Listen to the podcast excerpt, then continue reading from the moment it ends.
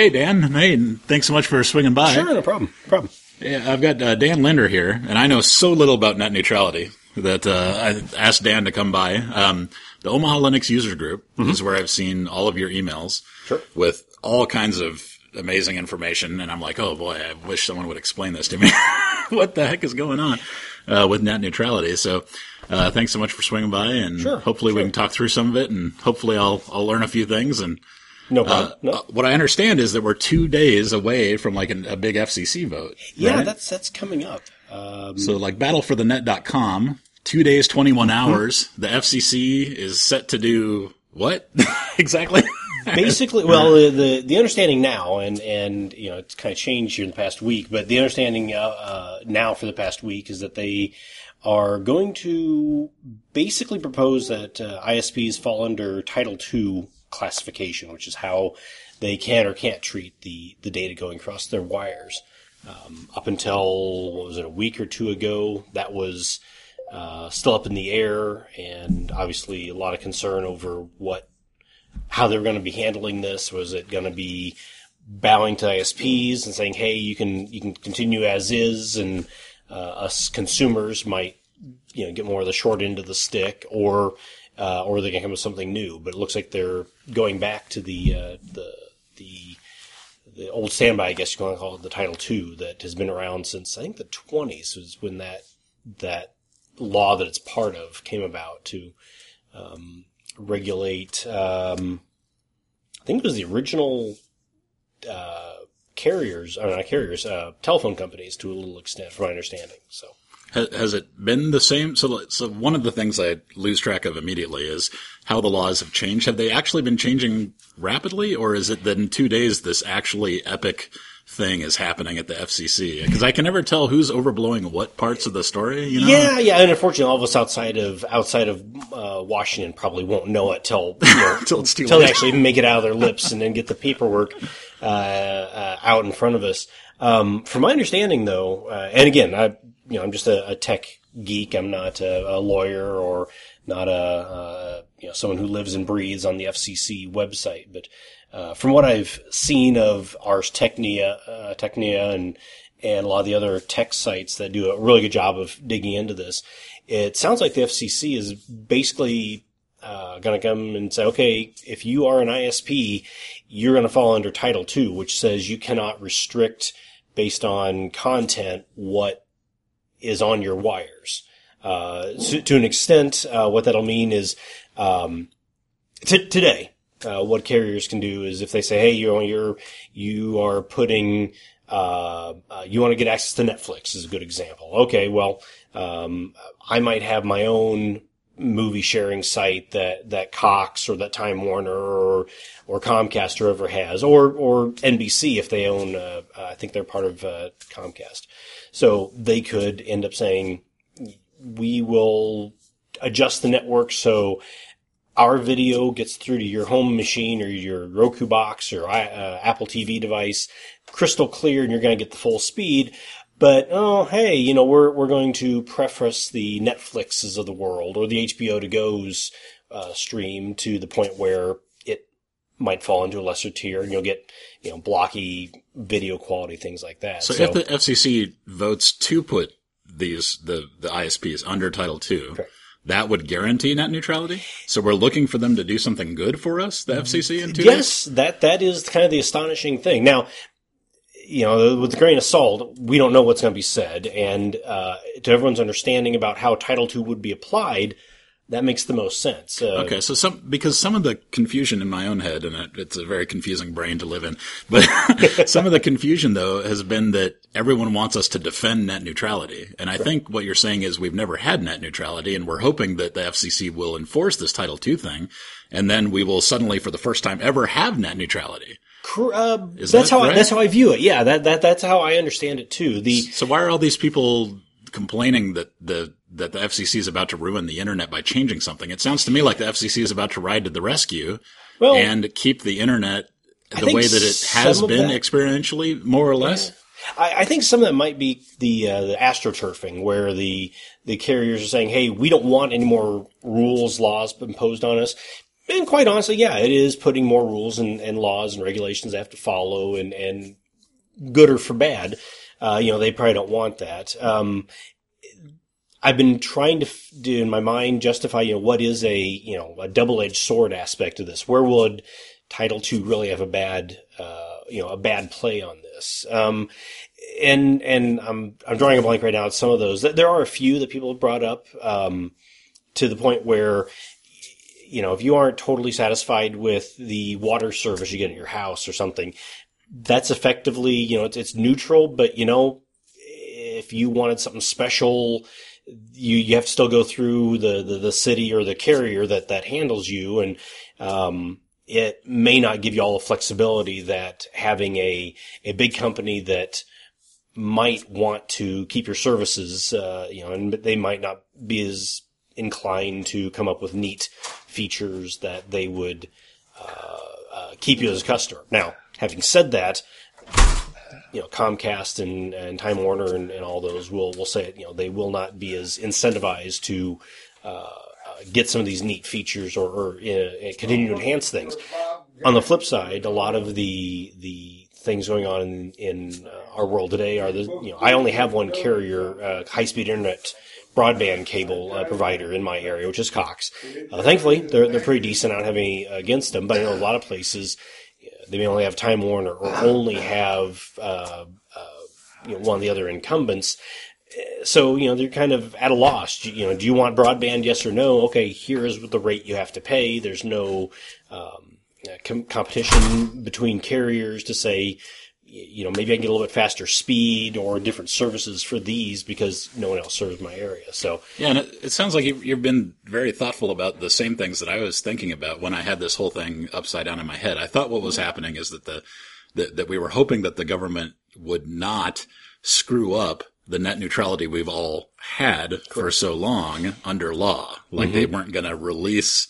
Okay. So anyway, putting all that aside, when I was thinking about it in terms of, I hope the FCC rides to our rescue and keeps these things in place. And then I'm thinking, well, boy, it seems like the more laws they stack on top of, all of these things, we're suppressing like free competition. You know, I'm thinking, well, isn't it better to have fewer laws and have an open market where companies can offer things and we can vote with our feet and move to these other opportunities? And then I'm thinking, well, but in this case, we don't really have that because most of us just have physical, you know, cable into our house, and then we have one other option, maybe like in Omaha. Yeah, maybe a DSL carrier, or of course you have satellite. You know, you could name. You know, how can I get internet connectivity to my house? You know, most of us have, in the Omaha metro area, have a cable modem provider of some sort, probably a DSL provider through your phone phone carrier, and then probably a satellite. But when you get down to it, what a lot of people want, DSL won't handle the, you know, the streaming of Netflix well. The satellite might have a lot of delay. So if your kid wants to play Minecraft or some other first-person shooter, they're not going to be able to play as well as someone who's got a cable modem, which has both the speed and the latency or lack thereof to make it a viable option. So in the end, for most people, it kind of comes down to, do you want a good, you know, cable service? Okay, you have one service provider in here, and the other ones are great if your grandma's sick at home and just want to read email or download a video or pictures, but, you know, don't need to have a, you know, feature-length movie streaming. So where Title II could impact that, I don't know. I've been trying to think through a lot of the negatives, trying to put myself on the other side of the argument. And aside from the standard, I don't want to lose my little empire that I built in a certain metropolitan area to other people that might provide a better service, I don't think there's that much of a defense I could make for a non-Title II. But to your point, yeah, net neutrality has always been just a happenstance of how the internet kind of came up from, you know, the 70s or 80s, whenever I want to say it kind of came about, and a lot of the universities getting on board and the collaborative, you know, hey, I've got some data. Oh, hey, great. I want to get that over here to my servers. They didn't really care about, well, I want to get data from your company, from one college but not another faster. You know, it was never a thing back then. So I think we've been lucky in that we kind of rode on the coattails of this wide open network. And hence a lot of these companies like Netflix and that were able to come up in this world, and these carriers that said, hey, we're not making enough money off of you and your customers, so let's try to set up some more tiers, which I think would be the outcome if we didn't have a Title II or other similar like agreement that came up that said, you know, you're gonna keep going the way monopolistic companies and capitalism goes, and you know it's gonna swing one way or the other. So I can't say Title II is the perfect panacea to fix all these woes, but it's the one thing we have, and it's a name that a lot of people are understanding with. And, you know, the telephone companies have been under Title II since the 20s or so. You can't tell me they haven't been making money. And they, you know, if I look at my phone bill or any other company that might be associated with the Title II agreement, they're making a lot of money every month, and they always figure out a new way to put on a new service or figure out a new feature that, hey, I don't have that. Hey, that's kind of neat. Call waiting back in the 80s might be a good example of something like that, or caller ID. So they'll figure out a way. They will survive. You know, that's part of, you know, the capitalist / technology world is we'll figure out new things we want to do with it. And if it's a popular feature, we'll pay for it. Yeah. So. Interesting. Yeah. So maybe to recap, like I'm trying to, like, how would I explain this to my mom? So, So to recap, the internet's been doing its own thing for a long time. And what's happening more recently is that the internet service providers are starting to get more sophisticated about, hey, we could make more money by charging these people more money for this bandwidth and charging these people less money, et cetera, setting up these fast lanes on the internet, et cetera. And we, the citizenry of the internet, don't want that. And so we're hoping that in 2 days and 20 hours and 17 minutes or whatever the website says, that the FCC is going to say, hey, internet service providers are all under this Title II law, and hopefully that will make things better for us, the consumers. Is that? Keep it from getting worse. Yeah. Okay. Yeah. I don't think you were going to have, 1 hour after this law becomes land. Within 1 hour of this law becoming land, I think we're going to see lawsuits, unfortunately. Yeah, that's the way it goes. Yeah. But no, I don't think we're going to have massive amounts of bandwidth. My home internet connection isn't going to go from what it is to tripling that. But I don't think we're going to see the continual slide down into the, you know, how can I charge more money, or why is Netflix bad again this month and getting worse, or something like that. Yeah. Well, it's interesting because I think all the way back to my college days. I'm really old now. And I remember when NCSA Mosaic came out, and I was doing websites in text, and suddenly you could have images on websites. Yeah. And people were putting these humongous images on websites and slowing everything down. And I was the irritated 17-year-old, you know, saying, stop screwing up my internet at the age of 17 with all these images that are bloating up the speed of the super slow internet. I mean, it was so slow because, you know, 2400 kbps and all that good stuff. But so then fast forward, my son is now 17. And my son and my wife stream Netflix constantly, right? Like there is megabits per second flowing into our house 18 hours a day or whatever it is. And I supposedly have unlimited internet access, but Cox Cable keeps sending me these nasty grams saying, hey, your unlimited internet, you're using it too much. You need to stop burning 10 gigabytes or whatever it is. And I'm like, oh man. And they're not, because otherwise someday something might happen, you know, and so what they're trying to do as a business model is say, oh, crud, it's really expensive when some people on our network are using the network 1,000 times more in volume, right, than other customers are that are just doing email and, you know, looking at Facebook every once in a while. To an extent, yeah, they are using up more of, you know, Cox within Omaha only has a certain amount of bandwidth to get out of the Omaha area and connect into, you know, whoever the next step up, you know, level 3 or whatever the next provider is. So to that extent, yes. And I believe Title II is making sure that they can continue to put on, you know, restrictions, limitations, so that one guy who, you know, maybe the first guy with a high-speed, you know, gigabit cable modem can't take up and start downloading the entirety of YouTube over the, you know, 256 megabit connection that Cox has going out of Omaha, and only his traffic would be able to get out there. That things like that, the Title II is going to let us go in and do. But from a streaming perspective, yeah, our home connections have got so much more in the past 20 years. You know, I remember when, you know, again, I'm about your age, and buying a 56K modem was like, wow, that is so great. I can, crazy. Dual band. You know, I was like, whoa, I'm getting like 60 kilobytes a second coming down. This is wonderful. And now we look at it and go, oh man, I'm getting less than a meg on this download. Oh, this, you know, so, I think if a lot of those restrictions had been in there at that time, you know, we might have, you know, hey, you know, you want to go up to a higher speed cable, dial modem? Yeah, we're going to charge you more for that, you know, to go from a 2400 baud modem to a 14.4, you know, might have been upticking your charge. And I think you could make the argument that if Title II hadn't been applying to the phone providers, they might have been able to start doing that and start charging for a faster modem. And we would probably be looking to, if that was the case, you know, if you want to take the bleakest outcome, I think it might have been safe to say, yeah, we'd probably have, you know, hey, look at this. I got a 128 kilobit modem, and, oh, it's fast. I'm paying a lot per month, but, oh, look at all the speed. Yeah.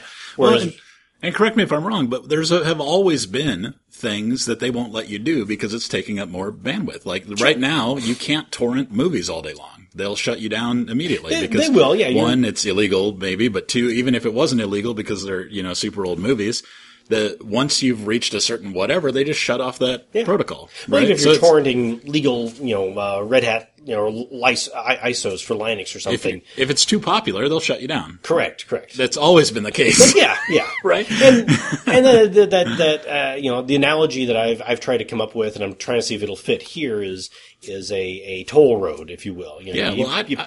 Oh, sorry. I don't know if you know this, Dan, but the internet is a series of tubes. Oh, yes. And I forgot about that. You can only fit so much stuff on the trucks in the tubes. Is that a subway system instead of a toll road, then? The tube system in London, maybe? Oh, yeah, it could be. Yeah. The tubes analogy, it is. I mean, in that guy's defense, it is. There's only so much capacity on the network. But same time, you know, for those downloads, each download is broken up into packets. So just because you're downloading a huge ISO and your wife, you know, in the cross room for you is trying to click on a link and read the next email, sure, her entire email isn't held up by your one big ISO you're downloading. Sure. Or vice versa. And modern network equipment does traffic shaping and all kinds of crazy stuff so that I, with my, you know, HBO streaming whatever, you know, aren't blocking everyone else in my neighborhood from getting what they want. But I guess oh man, this has been fascinating. It is a hard, you know, there's not a good analogy to come up with. You'll go back to the how to explain it to my, my grandmother or, my non-technical next door neighbor sort of thing. The roadway is about the best analogy from a visualization perspective. You know, most everyone's been on a toll road. You know that, okay, you pay to get on. Okay, fine. And maybe there's an alternate, feeder road next to it that you don't have to pay to use, but it's got stoplights every so often. Or maybe if you paid a little bit more, maybe you get into the fast lanes on the far left side. But on the flip side, maybe those far left lanes are so expensive that only the incumbent Netflixes or HBOs could ever get on those lanes. Yeah, their packets are going to get to the far end, to the house, if you want to keep the analogy going of driving, you know, packages on a road. But the small guy wants to start up. You know, he knows he can't be on the free road off on the side, so he pays a little bit to get on with his carrier. Meanwhile, his customer would be paying him something because this guy's got royalties to pay for the movies he's delivering. Whereas Netflix, they've got a lot of money. They got a good war chest. They're making money already, and maybe they work out sweetheart deals with the carriers that let them on and you know, maybe give a little back to the carrier. This is a lot of what Title II, hopefully, in the optimistic sense, will keep from happening as much as come back to okay, let's just make an open road. Yes, you may have to pay to get onto the road, you know, like we do for a toll bridge or i.e. to our cable carrier, but we should have to pay to get over to the left lane to go faster or get better data. If it's free or if the bandwidth's available, we shouldn't have, or the other side, Netflix shouldn't have to pay extra to get me the stuff that I'm paying for when I'm already paying for my cable subscription per month. I shouldn't have to pay my cable company on top of that to get the Netflix tier. And I wish we had 30 options in high-speed internet, because if we did, then I would say, government, stay the hell out of this. Exactly. The internet's fine. Stay away from it. Let it do what it's going to do. And if I don't like my provider, I'll switch to a different provider. Correct. That will motivate them to do the right thing. Free markets are great. Yay. Yeah. But unfortunately, it's so expensive to trench fiber, either fiber into the, I don't know the whole business model. I'll even take a jab at the expense part too.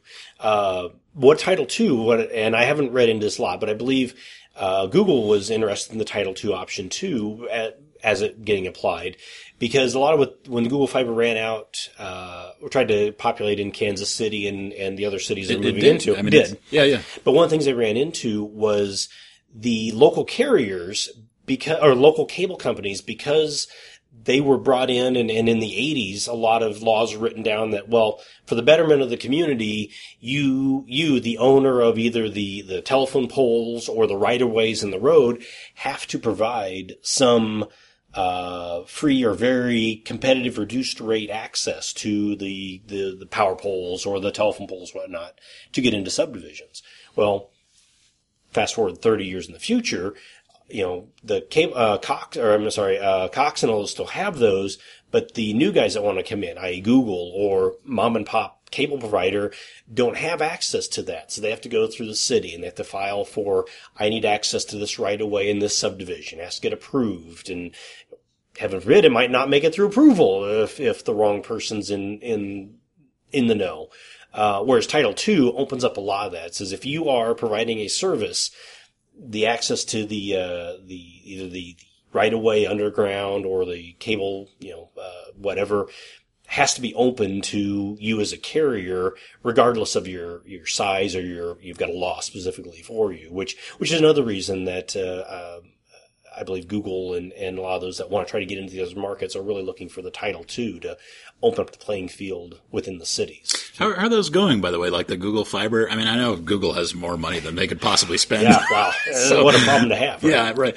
But like I've got, I know a couple guys who recently moved to Kansas City, and they specifically moved into houses with Google Fiber because they're like, look, if I'm going to be within 100 miles of fiber, I'm going to buy that house, right? Yes. And they're real happy with it. I mean, their cost is higher than my cost, but their speed is 20x my speed or whatever. And I don't know what I would use that for, but it'd be nice to have it if I ever needed it. What a lot of cities are finding is that when they get Google Fiber, or I think Chattanooga has Chattanooga, Tennessee, I believe, also has a community-funded high-speed internet, which is also gigabit speeds. But what all those cities are finding is that not only is it giving people the ability to download YouTube videos faster, but a lot of small startups are finding that they want to work in those cities because they can pull up a small, they can buy a small house or small business and have high-speed internet, so they can start doing rather than having to pay the exorbitant amounts that, a Level 3 or a Qwest or one of the other major ISP incumbents might charge to put a fairly high speed, DS3, 45 megabit, connection into a building with all the specialty equipment. Here they can go in and say, hey, I've got effectively a cable modem, drop a cable here or drop a fiber connection or cable connection into my house, and I can have everything that the big businesses do, but I can be a small startup. A lot of these companies that, name whatever wild idea that always took a lot more bandwidth to be a server for the entire world, you don't have to host in a large hosting provider, or you don't have to have high-end servers set up across the United States. You can have it in one city that you guys can work on. A little bit easier to start up a small company in that aspect of, I need a lot of bandwidth to do this one service. Great, now you can do that. Help me understand the community collective. So these are like neighborhood associations or townships or something that have decided, hey, fiber would be great, so we're going to trench fiber into every. So they Tell me about. I didn't know any of this was happening privately. I knew. Oh, yeah. I knew Google would swoop in and do stuff like this as a crazy experiment because. Well, unfortunately, a lot of the reason you don't hear about a lot of that is there's a lot of times where the agreements written in the 80s for the cable companies or things like that specifically disavowed the city from becoming another cable TV at the time or a service provider. Yeah. So they had that written in. Probably at the time it made sense because they could say, well, if you became a competitor to us, you already have the structure or the equipment in the city. It'd be easy for your guys to undercut us, and then we can't make our money, yada, yada. Okay, I'll give them that defense back in the 80s. But nowadays, they're using it to keep the small mom-and-pop ISPs out. Some of the wireless providers are about the only ones that can really move into an area, again, because they just need to get access to a tall building or a tall tower somewhere, a water tower or whatever. Much more cost-effective to sell competitors into an area. Oh, exactly. Yeah. And then a lot of those you can do line of sight. So if you have a high-speed backhaul between two locations that you want to cover, a laser, the repeater's not cheap, but at least you can get a high-speed connection to another remote site and hop that way. Yeah. Whereas, if you wanted to try to run cable, my parents live south of town, and it's outside of Plattsmouth, so they don't have any of the Plattsmouth cable providers. So my parents' best thing is a DSL connection, which is so spotty. The best DSL they get is, worse than my worst days on the Cox cable modem. And their only option is either go with a wireless out there, which they're going to look into that, or they would like to, I think my dad would be a good, he's a tech guy. I think he could get people to say, hey, we can investigate and maybe we do our own wireless within the subdivision, or maybe they drop their own cable. But again, a lot of that gets back to, okay, now you need to file something with your city or the county planning or whatever and get access, and you need the equipment to run cable if you have to trench new and if you can't use the pre-existing ductwork that they've laid under the ground. So the crazy protectionist very much legislation. So. It just drives me batty, cause I went to, So my, like this iPad is still on Verizon, not because there's anything wrong with the iPad, but because the ID of the iPad is in a database somewhere where I can't switch it to Ting, like a low service or a low cost provider. Wonderful group, by the way. Yeah. That uses the Sprint network, right? Mm-hmm. So they're sitting on the Sprint network and but they have an agreement with Sprint that they won't put this Verizon iPad on Ting, not because of the hardware, not because there's anything going on with the registered. Because I went in and I actually found the serial numbers, and then I found all the bands. These are the megahertz bands that this supports. Oh, okay. And I'm like, no, look, Ting, you're compatible. Yeah, this is completely compatible with your network in Omaha. And the customer service rep is like, well, yeah, but we told Sprint we wouldn't do it. And I'm like, oh man. So it's like, and it drives me batty. I go to Asia, and this iPad, you land in, first in Singapore, and then Malaysia, and then Indonesia. You land at the airport. You pay $15 and you have unlimited high speed. Well, not unlimited, but you have like 6 gigabits of high speed internet that works great in this iPad. Works great in Singapore. Worked great in Malaysia. Worked great in Indonesia. I come back to the United States and I'm screwed. I can't. I'm like, what? How are we so oh man.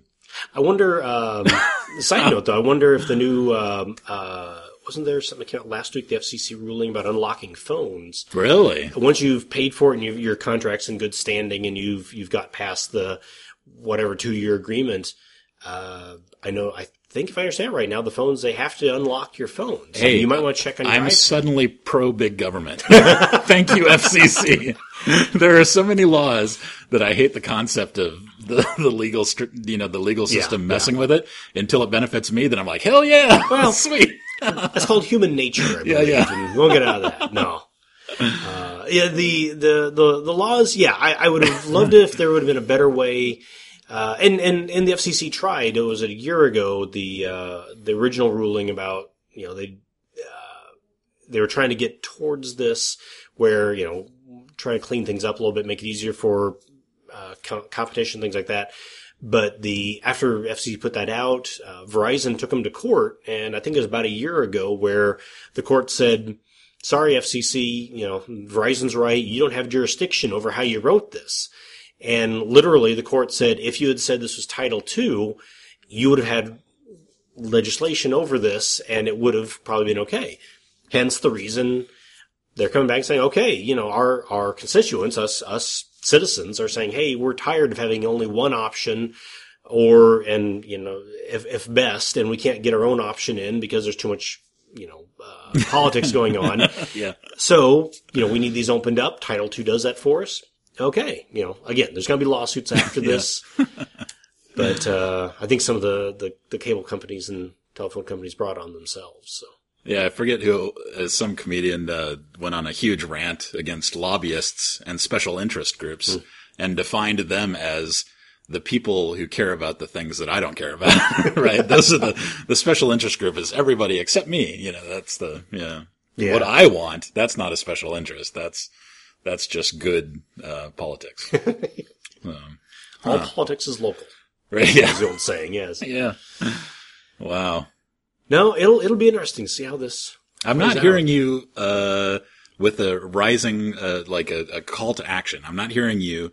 Well, I don't see the pitchfork and the torches, and we're not supposed to be bashing down the doors of our legislature in Lincoln right now. Well, I'll admit, 1 month ago, you know, I was big into the every time, you know, FCC or whatever had a discussion, you know, sending a letter or something to, my congressman and things like that. Thankfully, again, this seems like this announcement later this week will be most of what I was thinking was right on, or at least definitely a good step. But on the flip side, I've heard that there's some congressional members of Congress that are saying, hey, maybe we need to take this away from the FCC. And two of the biggest backers that are putting this law out there, of course, is bipartisan. It got a Republican Democrat. But when you look at their biggest backers, Comcast is their largest benefactor. For both these people that put this law out there, or put this bill out there to try to get put into law, which, among other things, would take away the ability of the FCC to define Title II, who it applies to, or have a lot more political oversight, which... And there's thousands of lawyers earning amazing salaries just to argue about this full time. Oh, yes. Right? Oh, yeah. And us citizens that use the internet every day, we have jobs, you know, we've got to actually earn a living doing other things. Oh, yeah. Yeah. I've got cat videos to make on the internet. That's my new, my new profession. And helping keeping the cat videos up. Yeah. Like I said, the EFF has a good website. I think there's another website, fightforthefuture.com, kind of a grandiose sounding name, but there's a lot of places out there that the biggest thing though is whether you go through a website, you know, contact your congressman and even, you know, state and local representatives and say, hey, if you can, you know, make sure that this is not impeded, you know, the Title II seems like right now the best option that we have to keep the internet open so that, you know, our kids and grandkids can, you know, rather than going, oh yeah, I had to get on the Comcast internet yesterday because the Cox internet didn't have this streaming video from the NBC YouTube site. You know, I don't want to get down to, you know, oh, well, no, you need this tier package on your internet to be able to see these things like we do on our cable TV today. Did I hear you correctly? What the expert on the podcast said, okay. You're the expert, right? Great. Oh boy. Is that people should write their national legislature, and I'll link to them in case people don't even know who theirs are. I forgot mine already because it's been months since the election. So I've forgotten who it is. But they should tell the FCC in 2 days, 21 hours, 3 minutes, and 36 seconds, according to battleforthenet.com, that Title II, applying to ISPs would be a good thing. That's what we're to tell them. That's my opinion. Yeah. The, Title II, again, I would much rather have all the ISPs said, hey, we're going to have a gentleman's agreement with the world. We're not going to do anything. It won't be a law. Great. I'd love that. But we're not living in that world, and the Title II is about the best thing we can do today until something gets rewritten that actually does defend a lot of our use cases that we want to keep using the internet for and keep it, you know, free and open like we've been experiencing for the past 30 years.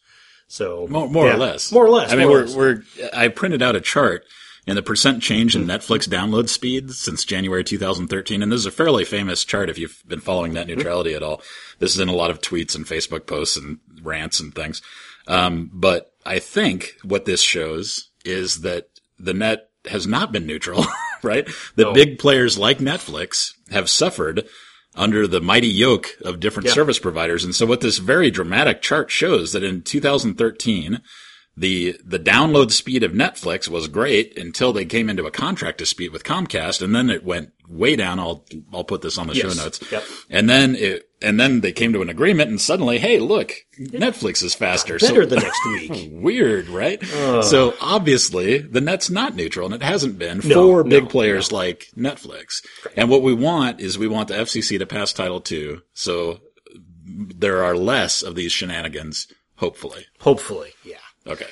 They'll find a way around Let's do it. Let's do it. Sweet.